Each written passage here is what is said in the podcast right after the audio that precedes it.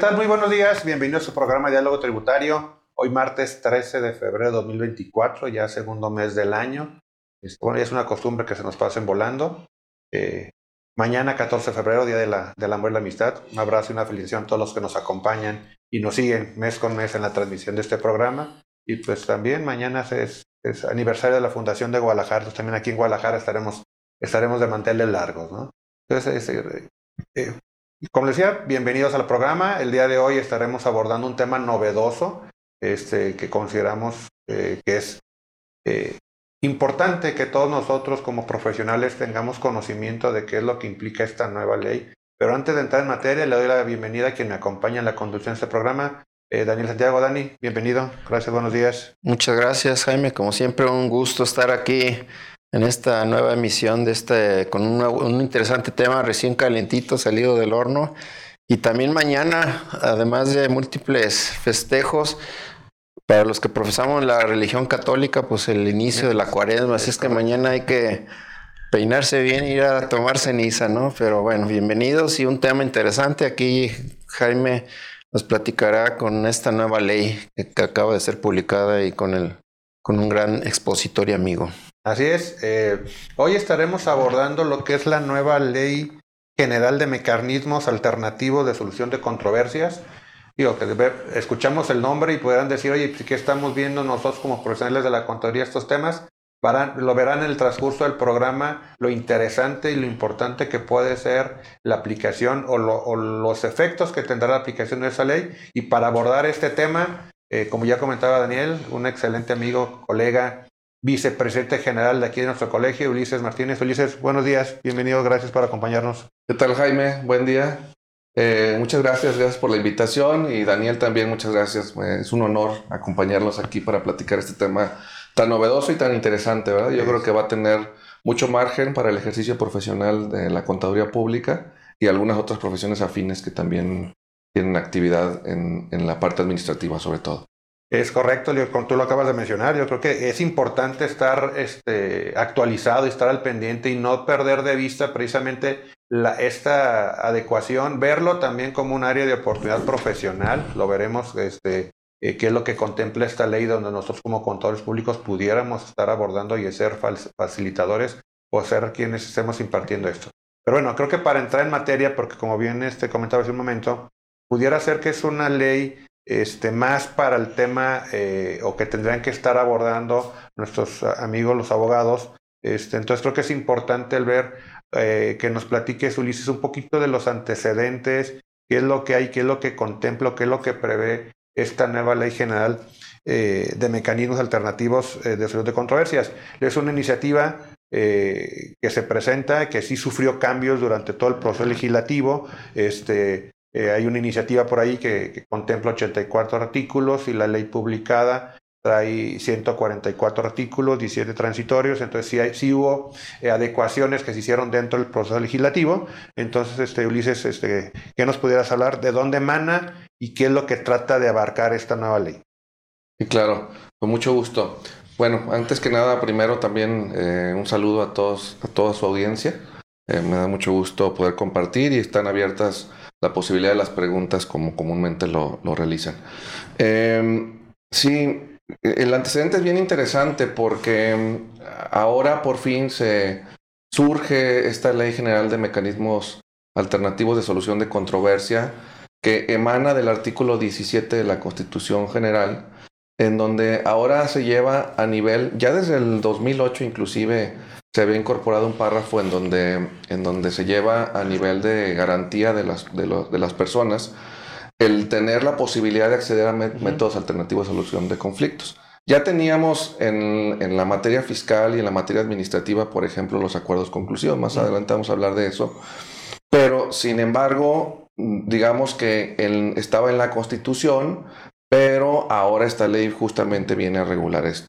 El antecedente es dos mil ocho, cambia dentro de una serie de reformas muy trascendentes en nuestra legislación, se incorpora un párrafo en el artículo diecisiete de la Constitución y luego en el dos mil diecisiete se incorpora un artículo en el artículo setenta y tres, fracción veintinueve A, como parte de, de, de, de, las, de, las, facultades. de las facultades, gracias Daniel, de, de las Congreso. facultades del Congreso de la Unión, la posibilidad de emitir esta ley que regule justamente los mecanismos alternativos de solución de controversias. Ese es, ese es el antecedente dos mil diecisiete y viene a regular básicamente todo lo que tiene que ver con los mecanismos alternativos de solución de controversias. Ahora, antes de esto, a lo mejor podríamos hablar ya de mecanismos que existen en materia local y en materia federal. Ya muchas leyes incluyen este tipo de mecanismos. Por ejemplo, la Ley Federal del Trabajo, por ejemplo, existe por ahí algún mecanismo también en materia de comercio exterior, en materia de, de, consum- de consumo, también existen mecanismos alternativos y existen muchas otras, ¿no? En materia local también existen mecanismos alternativos e inclusive algunos estados, en su mayoría, uh-huh. tienen eh, instituciones encargadas de los mecanismos alternativos de solución de conflictos. Entonces, lo que hace esta ley es ahora venir a regular de manera general, por eso se llama Ley General de Mecanismos Alternativos, para agrupar todo eso que venía ya naciendo, inclusive desde antes del dos mil ocho, agruparlo en una sola ley y que todas las leyes, tanto en materia federal como en materia local, digamos, de alguna manera se ciñan a, al marco general que establece esta norma. Eso es lo que va a terminar pasando y por eso es que la importancia de esta ley, porque lo que en cada estado venía sucediendo y lo que en la federación en algunas leyes venía sucediendo, pues ahora tendrán que ceñirse a esto y tendrá que ser una ley que agrupa todas estas disposiciones, ¿no? Entonces, con esto que, no, que nos estás este, sintiendo bien es, no desaparecen las leyes locales. Es, hoy en día ya existe, y por ejemplo aquí en Jalisco existe la Ley de Justicia Alternativa con un instituto que viene, ya tiene varios años eh, trabajando y funcionando. Pues esto no viene a suprimir, sino más que nada, este, como bien comentas, viene a regular este, a nivel nacional todos esos ordenamientos, porque creo que en algunos estados existía una ley, en otros eran reglamentos que eh, derivaba del, del Poder Judicial. Entonces, este, viene a regular todos estos ordenamientos locales para homologarlos y que, y que sea una misma directriz la que sigan todos estos, estos ordenamientos. Sí, es, sí, correcto. Sí. Incluso... Oye, Ulises, y a mí digo, me llama la atención el tema, la palabra alternativa, ¿no? Porque sí. pues, alternativa es como un otro camino a seguir. Sí. Y si me voy al diecisiete, que se me hace muy interesante, como dice que nadie podrá hacerse justicia por sí misma, ni, o sea, ninguna persona, o sea, oye, pues es que para mí no es justo esto y pues yo voy a ejercer, y inclusive la propia Constitución lo dice, ni ejercer violencia para reclamar sus derechos. Uh-huh. Entonces, sí. de ahí es donde viene, bueno, pues estamos en una sociedad y pues siempre va a haber conflictos. Entonces, entendería yo de que pues hay conflictos, pues vete a los tribunales civiles, mercantiles, fiscales o, o, o de cualquier tipo, pero son tan largos y entiendo que hay tanta demanda de tanta injusticia para una persona, pues yo creo que entonces, oye, pues vamos a hacer algo alternativo para que sea más expedito, o, sí. ¿o cómo lo definirías eso de sí, método sí. alternativo, mecanismo alternativo? Sí, muy interesante pregunta, porque justamente surge de una corriente que desde el dos mil ocho, como ya lo comenté en la Constitución, pues se pretende incorporar como una garantía de los, de los gobernados. ¿Y por qué se pretende incorporar así? Porque um, hay una carga de trabajo muy importante en los diferentes tribunales, en di- las diferentes materias. Y justamente esta corriente lo que busca es, en esa economía procesal, tratar de que las partes se pongan de acuerdo en, en, para no tener la necesidad de que desgastarse ambas partes en un litigio. Entonces, justamente para tratar de acercar más este tipo de, de mecanismos, pues que, que no son jurisdiccionales, eso, por eso se llaman alternativos, porque es alternativo a lo jurisdiccional, o sea, no vas a ir con un tribunal para que, para que esto suceda, o no desde su perspectiva de actividad de tribunal, eh, y eso pues los vuelve, digamos, de alguna manera... Eh, con mayor simplicidad. Hay ciertas características que tienen, eh, comúnmente los hacen más ágiles, más eh, la posibilidad de que las personas decidan ellos incorporarse a estos medios y lo, lo vuelve de alguna manera el tener justicia de manera más pronta y expedita, como tú lo comentas. Pero un factor primordial en, en estos mecanismos, pues creo que es la voluntad de las partes, ¿no? Claro. O sea... Eh, yo creo que puedes llegar a una, este, es un medio alternativo, pero de alguna manera es, este, eh, existe, debe existir la voluntad, porque si no, pues tendrás que, que seguir el procedimiento. No significa, este, que el que inicies un procedimiento a través de este de esta disposición jurídica te, te limite para seguir posteriormente con un proceso judicial, ¿no? Correcto. Sí, es alternativo en ese sentido y de hecho eh, las partes pueden decidir o pueden no decidir a ellos. Y bueno, la, la, la parte interesante es que si, suponiendo que no existieran estos medios, pues eh, el ir a quizás un litigio para eh, acordar algún tema de controversia, pues a lo mejor es desgastante tanto para las partes como para el tribunal, cuando a lo mejor ambas partes lo único que necesitan es ponerse de acuerdo. Y bueno, pues aquí uh-huh. hay distintos métodos que van a regularse a través de esta, de esta ley, ¿no? De hecho, los medios de los que se habla en esta ley o los que se regulan es la negociación, la mediación, la conciliación y el arbitraje. Entonces, básicamente es, por ejemplo, la negociación es, es una concesión de las partes, eh, en, eh, en la que ambas partes se ponen de acuerdo, dialogan y, y llegan a un consenso en cuanto a lo que ambos quisieron, ¿no? Y luego la mediación y la conciliación, ahí participa un tercero.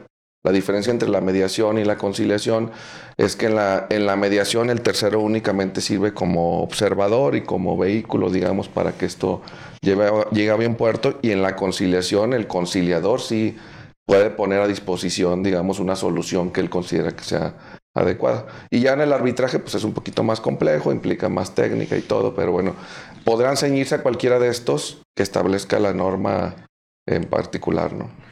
Oye, ahí digo, me llega a la mente también, pues como una terapia, ¿no? Que este, de repente cuando hay conflictos en una situación interna, pues voy con el terapeuta, el psicólogo, una familia, una terapia familiar. Aquí, oye, pues yo tengo una situación de conflicto con quién, y ahí es donde en el ámbito ya de nuestra profesión de la contaduría, con quién pudiera tener conflictos un contador, bueno, pues inclusive con las discrepancias, con la autoridad fiscal, que si sumé bien, que si los F D Is, etcétera. Entonces ahí es donde esta ley cómo nos atañe el contador público, y que también está la, la PRODECON, ¿no? La Procuraduría de la Defensa del Contribuyente. Sí. ¿Van a ir paralelas o cómo, cómo funcionaría esta, esta parte o cómo nos atañe aquí a, nos, a nosotros los contadores y a la audiencia en este tema? Sí, bueno, eh, el actuar de los contadores y el actuar de cualquier persona que tenga actividad, sobre todo en la parte administrativa, creo yo que podríamos tener más margen porque, insisto, la ley es general y la ley, al ser general, pues va a implicar otras materias como la materia civil o familiar, etcétera, ¿no? Pero ya entrando en materia eh, de lo que pudiera más tener actividad en lo que nosotros desarrollamos, sin ser la única, pero puede ser quizás donde más actividad tengamos, es en la materia administrativa, entendiéndose la materia administrativa eh, en general, o sea, otras áreas administrativas, por ejemplo, ante Conducef, por dar un ejemplo, así como en la materia fiscal. Eh, porque como antecedente quizás también valga decir, cuando Guillermo Valls, el actual presidente del Tribunal de Justicia Administrativa, entra en funciones como presidente de este tribunal, pues también hablaba de, de incorporar medios alternativos de solución de controversias. Ya se venía cocinando con estos antecedentes, había ya iniciativas que tienen que ver con esta ley. Y en materia administrativa y fiscal, pues vamos a ver cómo el Tribunal Federal de Justicia Administrativa tiene una actividad muy relevante, porque es el órgano, digamos, rector de, de, de este tipo de, met, de métodos en materia administrativa. Ahora, si vemos ahorita, si pensamos cómo es ahorita el ejercicio profesional en materia de métodos alternativos, tenemos, como bien comentaste, a la PRODECON. Uh-huh. En este caso, cuando tú vas a la PRODECON, tenemos eh, los acuerdos conclusivos, que son, tenemos también el procedimiento de queja, que también podría hablarse como método alternativo, pero sobre todo los acuerdos conclusivos creo que son los que más seguramente en el ejercicio profesional les ha tocado vivir a ustedes, ¿no? Y tú vas con la PRODECON a, cuando tienes una discrepancia de, de posiciones respecto de la calificación de hechos que están siendo a, a, a través de un auditor, que están siendo auditados, pues, sí, por parte de la autoridad. Revisados fiscal, en ese momento. Observados, observados por parte de la autoridad. Entonces tiene que haber una calificación de hechos, porque solo así conoces una posición de la autoridad. Uh-huh. Entonces, en esta calificación de hechos, el contribuyente, cuando no está de acuerdo con los hechos u omisiones que allí se manifiestan, entonces podrás iniciar el proceso del acuerdo conclusivo. Y ese, digamos, es un método que puedes llevar ante la PRODECON, que ha desarrollado, en mi opinión, muy bien su actividad en, en este ejercicio, y que funge algo así como una especie de mediador, en el que en esta actividad tú, inclusive en la posibilidad de mesas de trabajo, puedes sentarte a platicar respecto de, de la visión que tiene la autoridad y cómo es que tú quieres plantear Eh, la visión que tú consideras que debe de ser la adecuada para ese caso en particular, para ese hecho. En este caso en particular, con los acuerdos conclusivos, todavía no existe un crédito fiscal. De hecho, si ustedes se acuerdan, están limitados hasta veinte días después sí. de la, del, del oficio de observaciones o del acta final, si uh-huh. no estoy mal recordando, sí. ¿no? Entonces, eh, hasta ese momento tú tienes la posibilidad de manifestar tus diferencias con la autoridad. Vas ante la PRODECON y dices, yo quiero celebrar un acuerdo conclusivo, y bueno, en ese momento se sientan a platicar respecto a estas posiciones. Eso es lo que hoy tenemos a través de la PRODECON. Un ejercicio me parece muy interesante. Por cierto, a diez años de los uh-huh. acuerdos conclusivos en este dos mil veinticuatro, este, me parece que el, la balanza es muy positiva de lo que ha, ha venido pasando con estos acuerdos conclusivos. Pero la diferencia es que ahora, al elevarlo a nivel constitucional, pues se eleva un rango en el que se le debe de dar mayor peso eh, a estos tipos de medios. Habrá que ver, porque como todavía está pendiente que se emitan la regulación, vamos a llamarle secundaria, de esta ley, habrá que ver si los acuerdos conclusivos son parte de los que se reconocen como estos medios alternativos, O si, o si, digamos, van a ser dos medios por separado, y está el medio de la PRODECON, que es el acuerdo conclusivo y el procedimiento de queja, y va a haber otro acuerdo conclusivo que sin duda alguna va a ser diferente, porque este va a ser el Tribunal de Justicia Administrativa, el órgano rector. ¿Cuál va a ser la diferencia? Que um, existen eh, personas que se llaman facilitadores. Y aquí es donde quizás empecemos a hablar de dónde tenemos injerencia los contadores, o inclusive los abogados. Vamos a ver, sobre todo los abogados también, pero los contadores también creo que tenemos un gran marco de acción, y algunas otras profesiones interesantes que también puede ser interesante su participación. ¿Por qué? Porque el facilitador es la persona con la que pueden acudir las partes a buscar un medio alternativo de solución de conflictos. En materia, en las otras materias, el facilitador es una persona que tiene conocimientos y capacidad para llevar esta, esta actividad de medios alternativos, ¿no? En materia administrativa sí tiene que ser a través de eh, una capacitación que va a dar el Tribunal de Justicia Administrativa, y pasar los exámenes que lleven a la posibilidad de que te consideren como, como una persona facilitadora privada. Aquí hay dos tipos de facilitadores. El facilitador eh, del Tribunal de Justicia Administrativa, uh-huh. que tendrá que tener funciones adentro del tribunal, de secretario y algunos otros que establece la norma. Y el facilitador privado, que podríamos ser cualquiera de nosotros, que dentro de los requisitos, digo, ahí en la ley vienen establecidos los requisitos, pero básicamente es tener licenciatura, eh, no haber sido, eh, eh, no haber tenido un delito... Un antecedente que, que, penal. Un antecedente penal que, que motivó a llevarte a, a, a estar en la cárcel, pues, básicamente. Uh-huh. Y algunos otros, ¿no? Pero básicamente es eso. Y obviamente tendrás que tener conocimiento de la materia. Entonces, quizás estaremos pensando en que Jaime uh-huh. podría mañana tener interés por registrarse como persona facilitadora, y Jaime tener la función del acercamiento entre la autoridad, en este caso si es administrativo, entre la autoridad y el particular. Y él tener que desarrollar esta, este tipo de mesas y este tipo de actividades para buscar llegar a un acuerdo consensado. Digo que si hacemos un símil con lo que hoy en día tenemos con la legislación local, pues vendría siendo la función del mediador, ¿no? O sea, ese es lo que y, que... y un procedimiento muy similar, donde quien esté interesado en cumplir con esas funciones de mediador tendrá que capacitarte y tendrá que, que recibir alguna este, constancia, que, que, que aquí para estos efectos la ley habla de una certificación. Entonces tendremos que certificarnos para poder actuar como estas, este, como, como personas colaborativas, ¿no?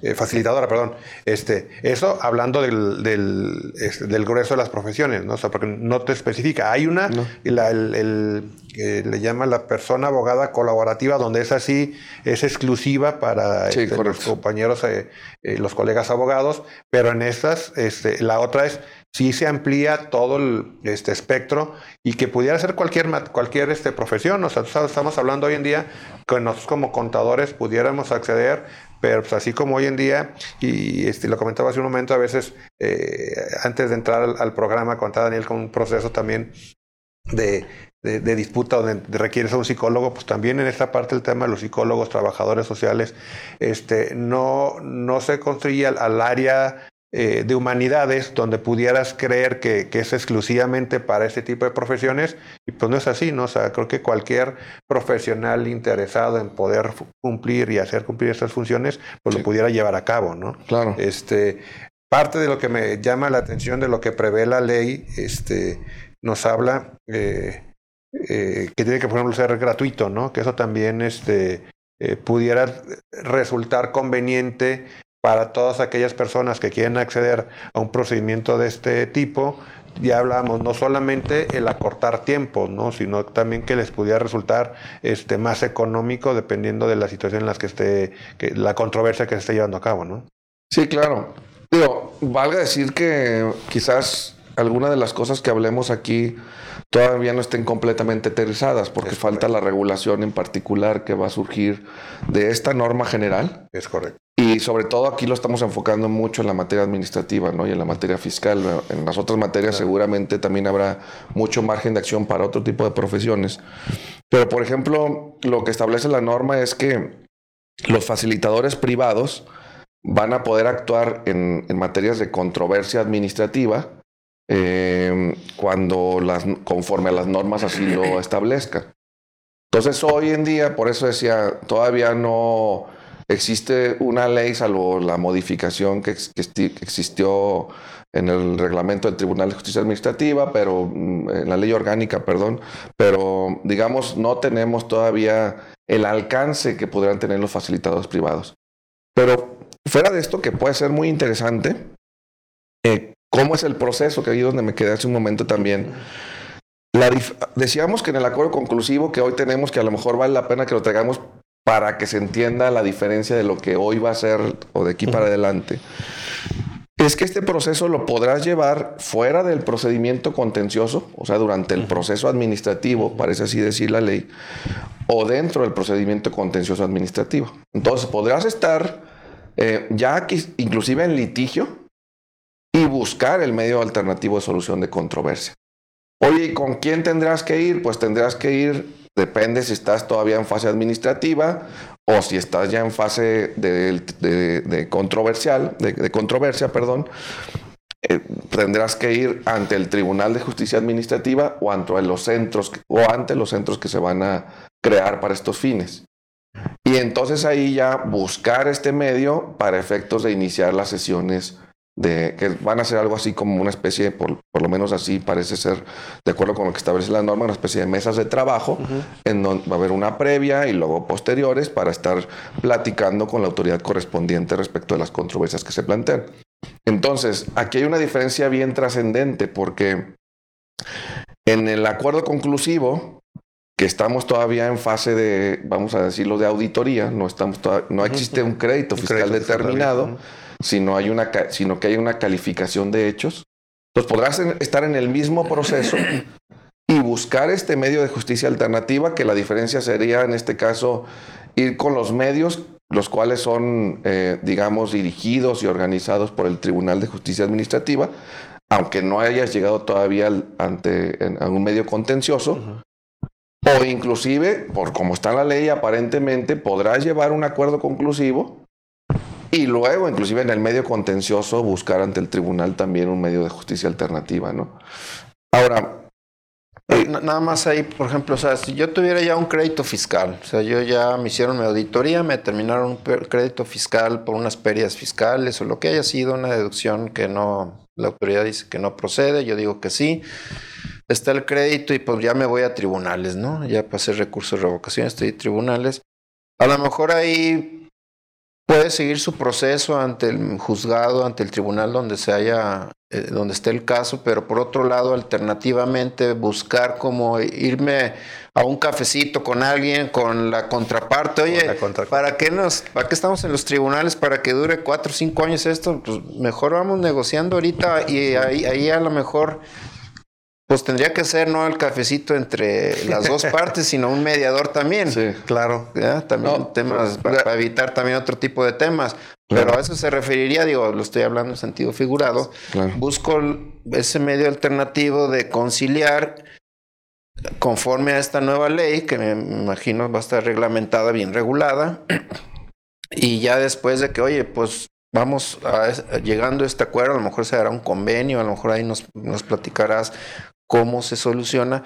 Y después ya voy al tribunal y le digo, tribunal, pues ya, ya adelantamos la chamba y, sí. y, y, y, este, y acotamos el camino. ¿O cómo sería? Sí, más sí. o menos. No, así. De hecho, su, se suspende el plazo. O sea, tú estás en, vamos a pensar que ya estés en tribunales, en un medio contencioso.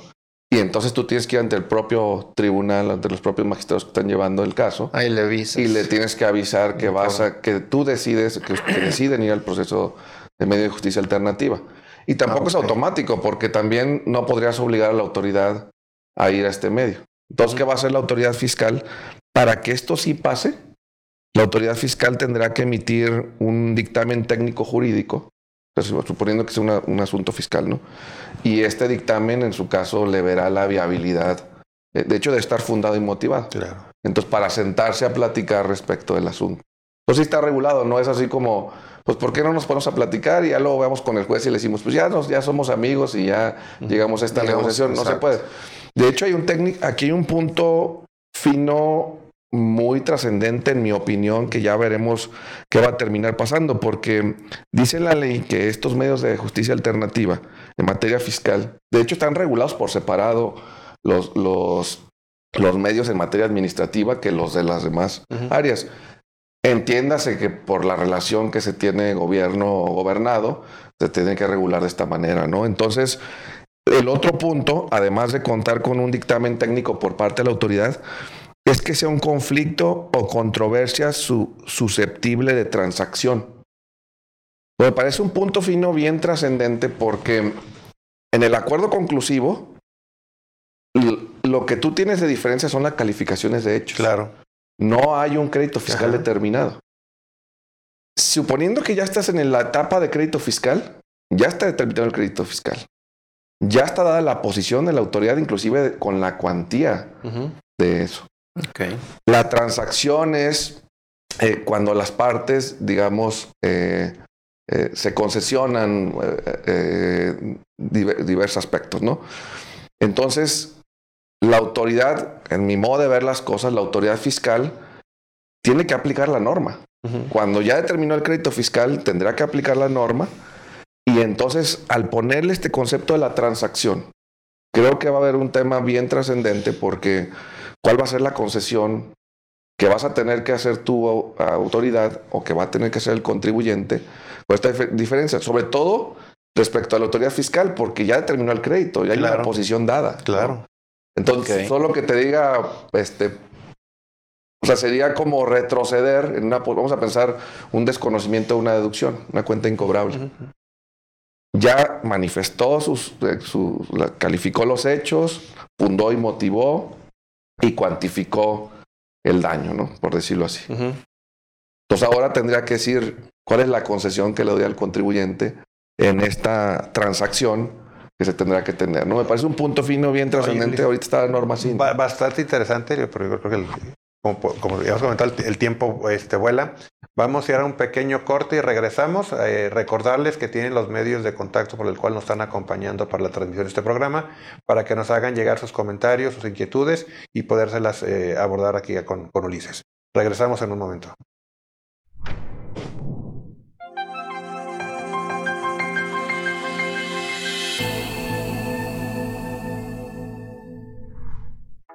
Estamos encantados de presentar e invitarle a nuestros eventos y cursos que tenemos publicados.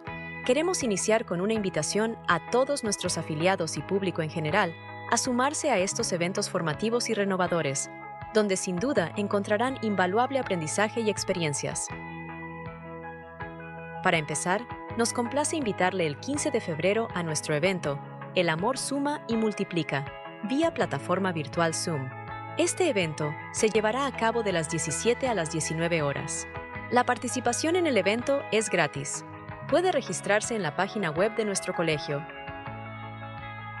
¿Estás buscando un lugar para celebrar el Día del Amor y la Amistad? Te extendemos una invitación a este evento social que estamos organizando. Tendrás la oportunidad de disfrutar de una cena el día diecisiete de febrero a las ocho de la noche. Para información sobre el costo y cómo registrarte, puedes visitar nuestro sitio web. Para aquellos que buscan avanzar en su desarrollo profesional, ofrecemos el diplomado para la certificación veinte veinticuatro, que dará inicio el diecinueve de febrero. Las clases serán los días lunes, miércoles y viernes, en horario de las dieciséis a veintiuna horas, mediante plataforma virtual Zoom. Por otro lado, el mismo día, el diecinueve de febrero, tendrás la oportunidad de participar en el evento Convivencia con Autoridades de las dieciséis a las veinte horas, con los temas tópicos en la determinación de la prima de riesgo de trabajo. Puntos importantes para el debido cumplimiento de obligaciones fiscales en el veinte veinticuatro. Atribuciones del sistema estatal tributario y las empresas holding como protección patrimonial. Este evento será en línea mediante la plataforma virtual Zoom. Y no olvides la conferencia sobre la Declaración Anual de Riesgo de Trabajo, actos de fiscalización del Instituto y medios de defensa, también programada para el diecinueve de febrero de las dieciséis a las veinte horas. Y el objetivo será que los participantes conozcan los aspectos relevantes respecto del control, cálculo y determinación de la prima anual en materia de riesgos de trabajo, los actos de fiscalización y medios de defensa por rectificación de prima o reclasificación de actividad ante el Instituto Mexicano del Seguro Social. Este evento será en línea mediante la plataforma virtual Zoom. También tendremos el evento Automatiza tu declaración anual con Excel y tu sistema contable, el lunes diecinueve y martes veinte de febrero de las dieciséis a las veintiuna horas, y el objetivo será que los participantes conozcan los aspectos a considerar para realizar la determinación de los impuestos apoyados en la herramienta de Excel, estando en condiciones de optimizar tiempos. Este evento será en la modalidad mixta, presencial en las instalaciones del Colegio de Contadores como virtual mediante la plataforma Zoom. El veinte de febrero tendrás la oportunidad de aprender sobre las reformas a la Ley Federal del Trabajo y Seguridad Social en materia de derechos laborales de los trabajadores del campo, interpretar y conocer los nuevos cambios en la legislación laboral y de seguridad social aplicables al sector agrícola y sus impactos económicos. El horario será de las nueve a las trece horas. Este evento será en la modalidad mixta, presencial en las instalaciones del Colegio de Contadores como virtual mediante la plataforma Zoom. Y en el programa en vivo Práctica Profesional de este mes, se abordará el tema Todo lo que tienes que saber del cumplimiento de la norma de calidad, el cual será el próximo veinte de febrero de las diecisiete a dieciocho horas. Les recordamos que este evento se transmite mediante las redes sociales del colegio, en la página web y por la plataforma Zoom. Este evento es completamente gratuito. Le extendemos una cordial invitación para unirse a nosotros en el programa en vivo Práctica Gubernamental, donde abordaremos el tema de transparencia y rendición de cuentas. La cita es para el día miércoles veintiuno de febrero, de dieciocho a diecinueve horas. Quisiera recordarles nuevamente que la difusión de este evento será a través de las redes sociales del colegio, en la página web y también por medio de la plataforma Zoom. Tenga en cuenta que el acceso a este evento no tiene costo alguno.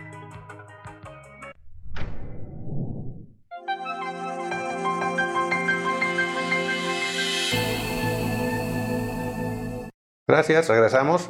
Eh, ya tenemos un par de saludos. Yo, Javier Carrillo, quien nos sigue mes con mes desde Totonilco. Gracias, Javier, por seguirnos aquí en el programa de Diálogo Tributario. Eh, eh, Ulises, hace un momento en el primer bloque se hace un comentario de que se oye todas las áreas que abarca esta ley. Creo que un punto también importante a precisar es que hay dos materias en las cuales es muy precisa la ley que se excluye, ¿no? Que es la materia penal y la materia laboral, ¿no? O sea, eh, dice, oye, puedes abarcar cualquier toda, excepto estas dos materias, ¿no? Correcto. Sí, sí, qué bueno que lo tocas, Jaime, porque es una presión importante. Y está así porque en materia laboral hay cambios recientes que tienen que ver, que también incorporan medios de justicia alternativa, pero en sus propias disposiciones, y porque existe una ley nacional de procedimientos administrativos, una ley nacional de medios alternativos de solución de controversias en materia penal. Uh-huh, uh-huh. Entonces ya está regulado, digámoslo así, por eso es muy clara la norma, creo que está bien al excluir estas dos estas dos disposiciones. Yo creo que sí es importante hacer la precisión. ¿No? Oye, existen, entonces no, esas no se suprimen. Correcto. Así como hacíamos el comentario que las, este, todos los ordenamientos eh, legales que existen a nivel estatal se tendrán que adecuar, estas dos materias no se tocan. Estas quedan y siguen vigentes los ordenamientos que hoy en día existen. Este, yo, obviamente yo creo que el, el tema laboral ha venido eh, sufriendo modificaciones bastante relevantes y que pues, apenas... en ciertos lados apenas va a entrar en funciones, sí, este, de manera práctica, este, de acuerdo al, eh, a la vigencia de la ley ya deberían de estar, pero que apenas van a arrancar en, claro, la práctica, ¿no? eh, hay, hay tribunales en materia laboral y bueno, hay cambios muy trascendentes también. Es correcto, materia. Entonces yo creo que se adecuan, entonces aquí es donde tendríamos que estar adecuando. O sea, en el tema penal y laboral van hasta adelantados, yo diría, por lo que escucho, sí, porque pues ya tienen, sí, sus leyes eh, creadas anteriormente. Correcto. Sobre... y faltaba esta de los, correcto, demás tipos administrativos, etcétera, ¿no? Correcto. Y también aquí me surge la pregunta, ¿y, y cómo atañen el ámbito estatal? Porque, sí, bueno, esto entiendo es por la Constitución Federal y, y, y que después de seis años pues ya se promulgó la ley, el pasado veintiséis de enero, pues, pues tenemos ni siquiera el mes, ¿no? Que no, que no se, se, que se, sí, dio a conocer esta nueva ley. ¿Y cómo atañería al, al Instituto de Justicia Alternativa aquí del Estado de Jalisco, sí, ¿no? Que... sí, el, el veintiséis de enero se, se publica la ley, la cual tiene como fin regular toda la materia de eh, métodos alternativos de solución de controversias a nivel federal y a nivel local, a nivel estatal también. Por lo tanto, lo que se va, va a tener que hacer es una homologación de lo que está pasando en los estados versus eh, eh, lo que establece la norma. Pues el estado de Jalisco, hablando de nuestro estado, pues tendrá que regular o tendrá que adecuar más bien sus normas para que sean acordes con lo que establece esta ley eh, general o esta ley nacional, por llamarlo así. Ahora, la otra parte, otra vez metiéndonos a nuestro tema, interesante es que así como el Tribunal de Justicia Administrativa a nivel federal va a ser el rector de los medios alternativos de solución de controversias en materia administrativa, en materia administrativa local, su homólogo, o sea, el Tribunal de, el Tribunal de Justicia Administrativa, en el caso de Jalisco, será quien, en, en, según establece esta norma, será el rector de un medio de justicia alternativa en materia administrativa local. Okay. Eso nos lleva a que si lo ponemos como ejemplo, por lo menos como se visualiza en la norma, ¿no? Ya, sí, claro, veremos cómo se aterriza todo esto, pero podríamos, por ejemplo, tener una controversia en el impuesto sobre nómina y en la estricta teoría tendríamos que tener acceso, y digo la estricta teoría porque acuérdense, y es bien importante que esto es un, se vuelve un derecho fundamental. Entonces tendríamos que, o sí o sí, a menos de que no se respete este derecho fundamental, tener acceso también en materia local a medios de justicia alternativa. Okay. Entonces, como dice, este, la ley local tendrá que adecuarse a esto y, y creo que en transitorio nos marcan que dentro del siguiente año tendrán que adecuarse. Sí. Y en aquellas localidades, aquellos estados en los cuales no tengan su ley específica, pues tendrá que aplicar la ley este, eh, general. La ley general. Tal cual, ¿no? Entonces, este... Estaba, sí. eh, así está contemplado dentro de la legislación. Ahora dices, este, ahorita hablabas de un órgano rector. La ley contempla también un Consejo Nacional de Mecanismos Alternativos de, de, de Controversias, de solución, sí, de controversias. Digamos que ese sería como el, el que va a, a dictar las reglas para cómo deberían de operar en los diferentes estados. Sí. Sí, hay un Consejo Nacional que es el órgano rector de que todo esto se lleve a cabo.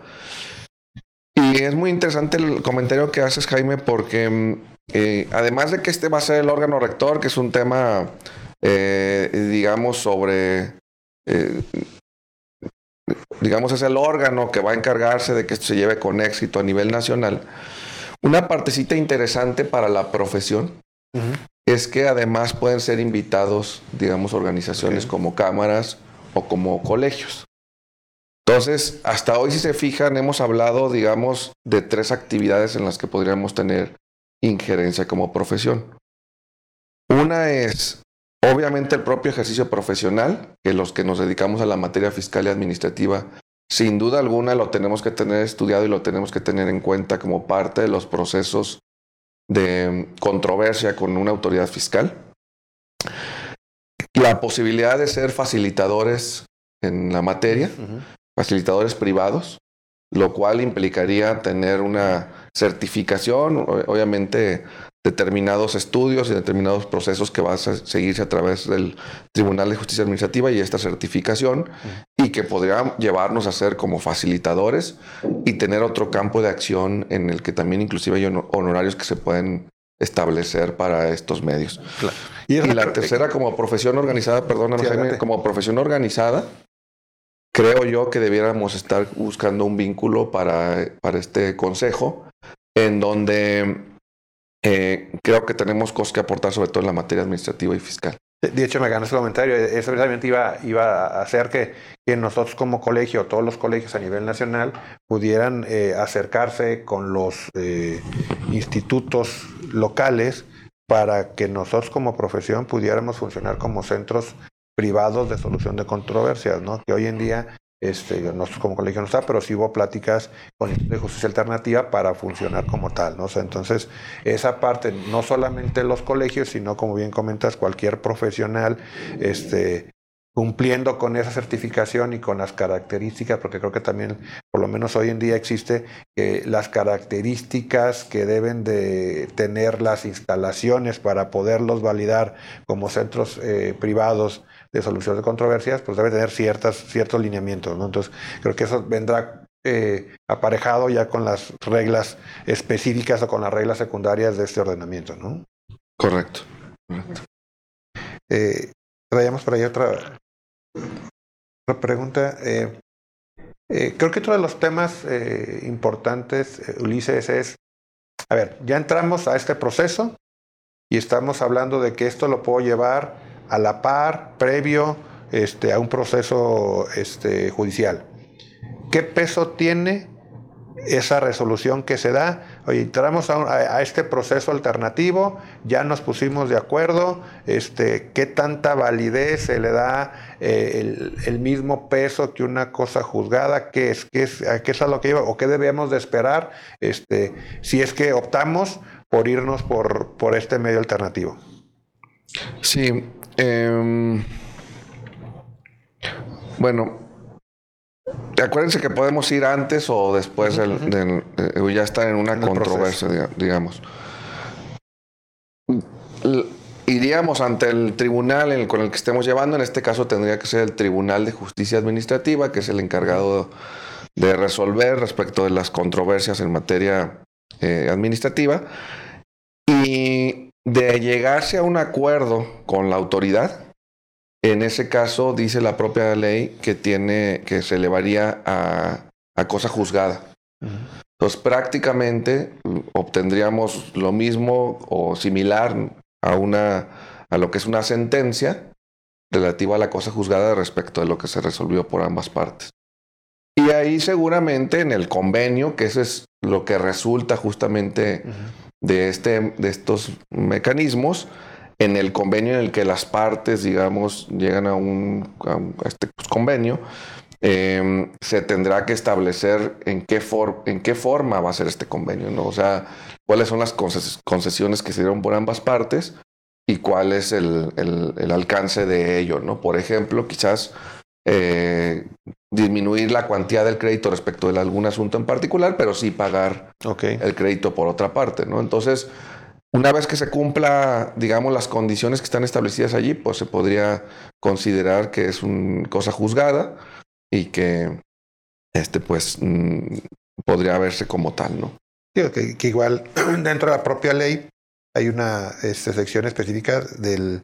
de los requisitos del convenio, ¿no? O sea, para que se pueda dar, tiene que cumplir ciertas características, que las mismas características están este, plasmadas dentro de la ley. Correcto. Otra de las cosas que me llama la atención, dices, dentro del de que está contemplado ya la, en la ley, pues obviamente el tema de los usos de las tecnologías de la información se va pegando y, y, el, y el tema de de controversias y, y, y procesos eh, judiciales, pues se ha venido dando, ¿no? Y que viene, viene un capítulo específico de la solución de controversia en línea. Entonces, lo pudiéramos llevar a cabo también a través de, de procesos en línea y no necesariamente presencial, ¿no? Sí, claro. Sí, porque eso es materia federal. Entonces, claro, al igual que hoy pasa, por ejemplo, en el acuerdo conclusivo, si lo hacemos en el símil la...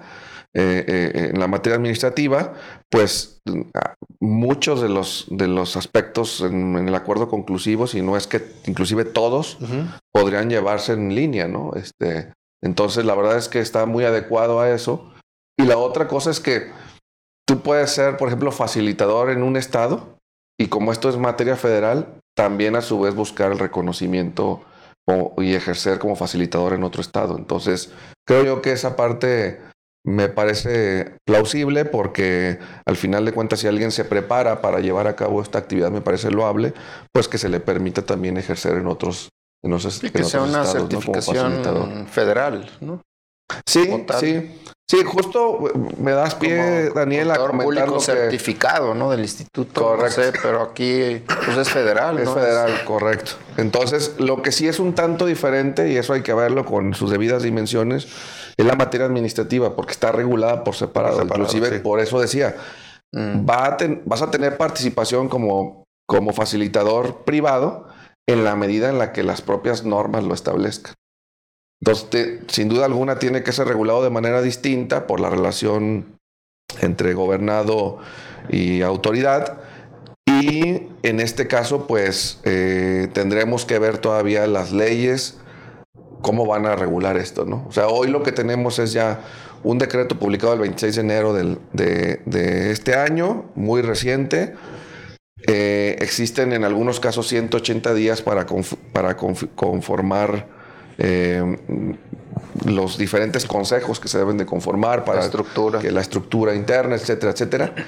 Y se tiene un año todavía para eh, adecuar las regulaciones en materia federal o en materia local con este marco general, ¿no? Entonces, digamos que todavía estamos en un proceso pues muy de inicio, uh-huh, pero sin duda alguna yo resaltaría que hay un marco de acción muy importante para nuestra profesión y para otras profesiones afines, ¿no? Por ejemplo, Jaime hablaba hace un momento de los, de los abogados, persona abogada colaborativa, uh-huh, que sin duda alguna tiene una actividad, van a tener mucha actividad también aquí, porque la persona abogada colaborativa, o más bien dicho, el, el abogado o el licenciado en Derecho, puede ser facilitador o puede fungir como persona abogada colaborativa. También tendrá que estar certificado en, en estos fines.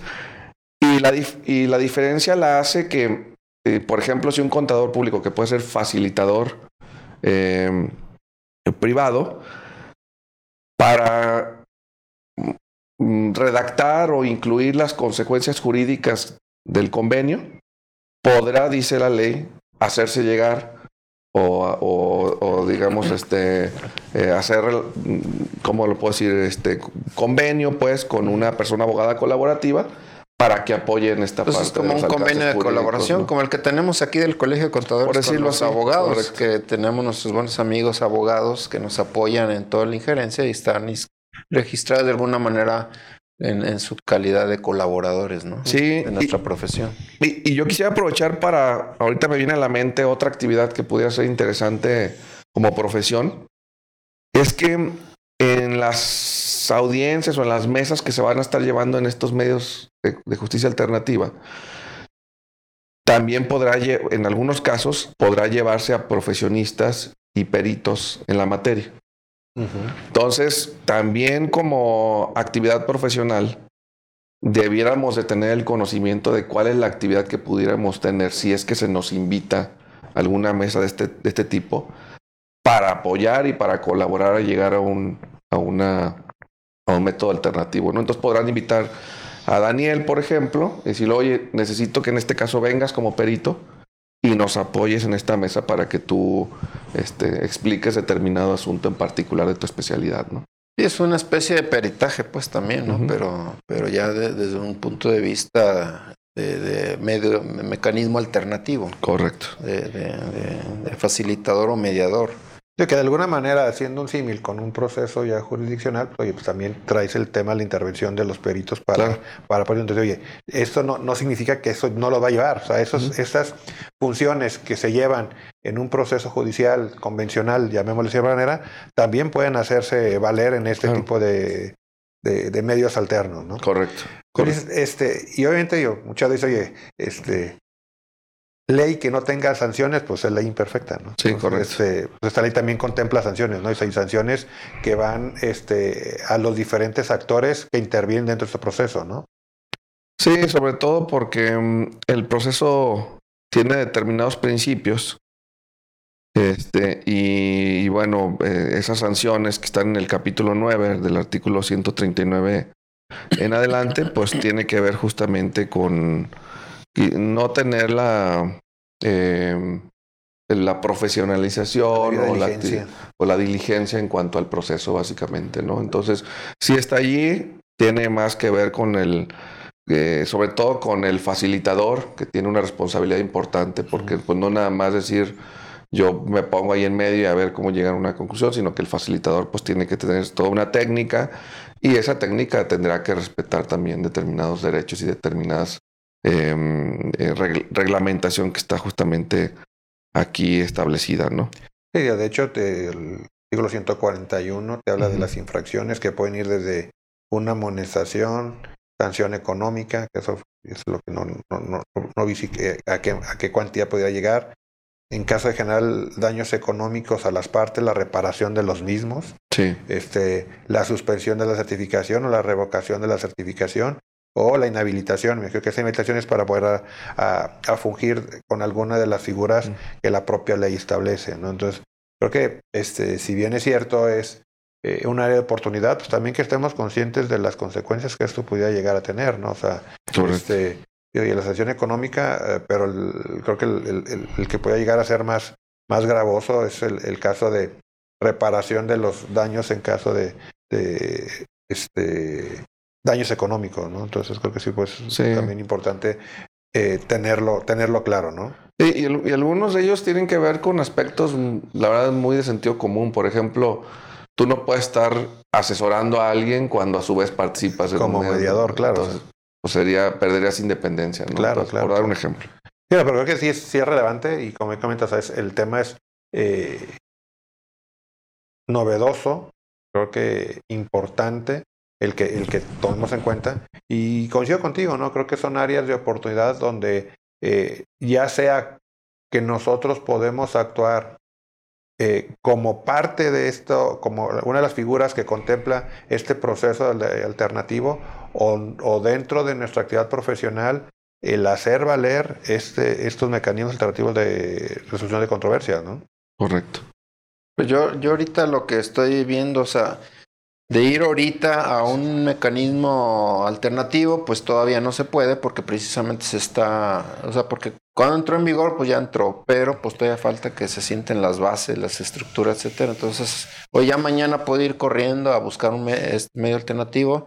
Pues todavía no, pero lo importante de esta información que nos da Ulises es que pues ya está ahí, ya está publicado finalmente después de seis años que constitucionalmente se le dio la facultad al Congreso. Finalmente se publica.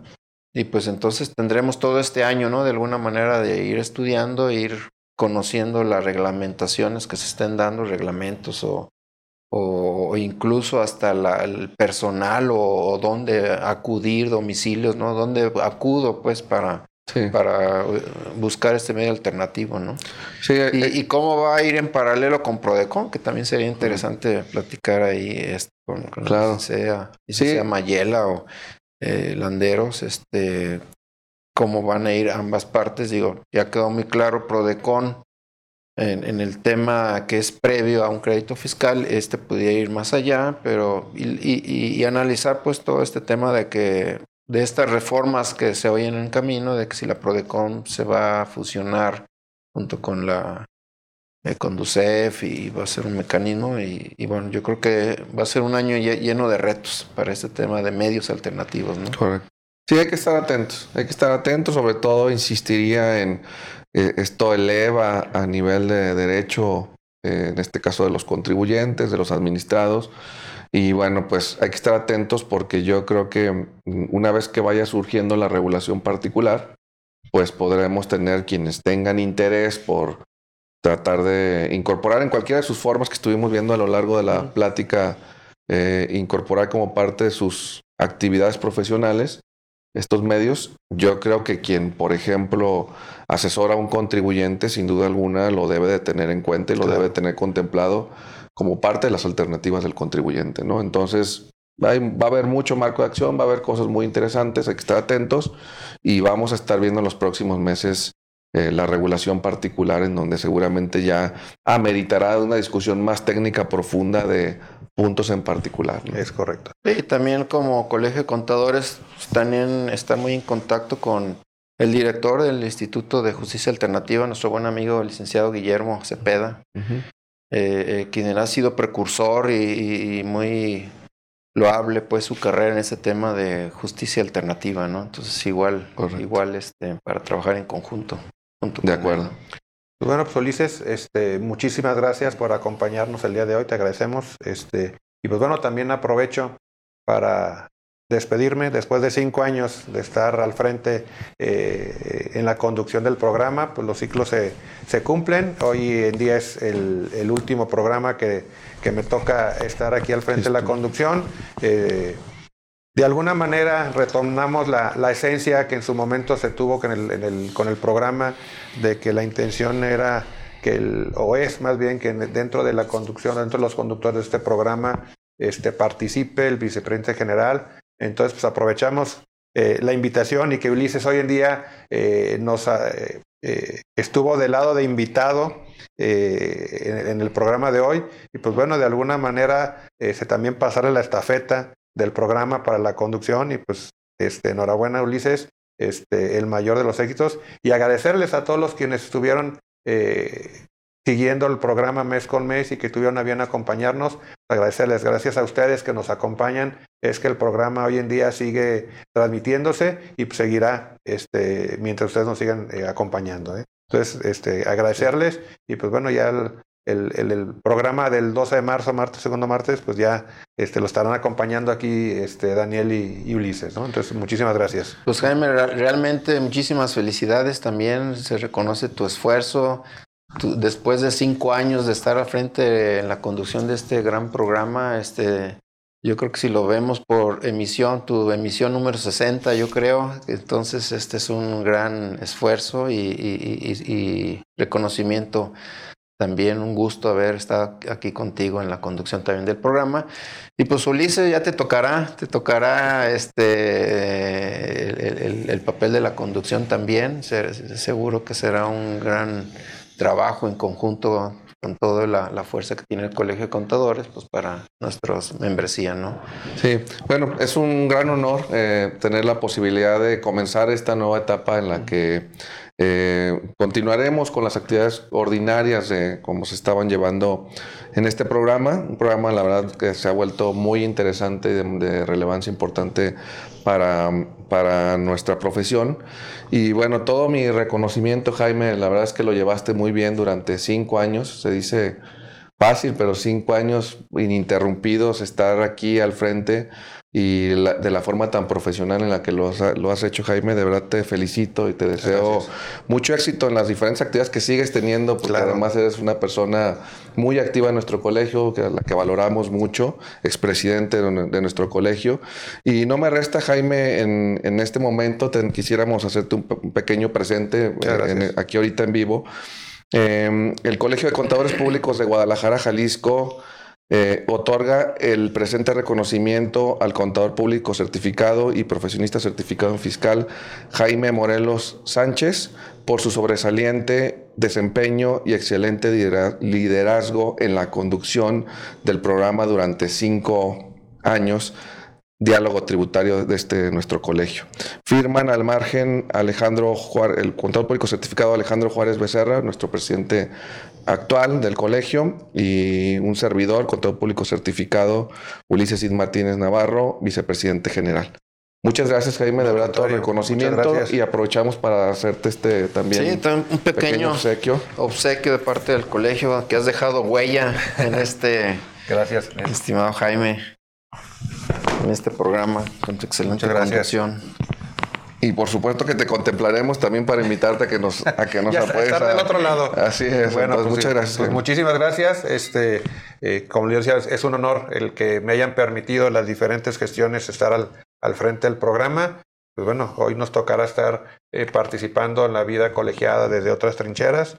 Agradecerles, desearte nuevamente, Ulises, el mayor de los éxitos en la, en la conducción del programa. Y pues bueno, Este, si no hay más, pues muchísimas gracias que nos acompañaron el día de hoy y este, aquí los eh, esperamos el martes doce de marzo este, con un tema que ya los, los haremos como es costumbre de su conocimiento previo al programa.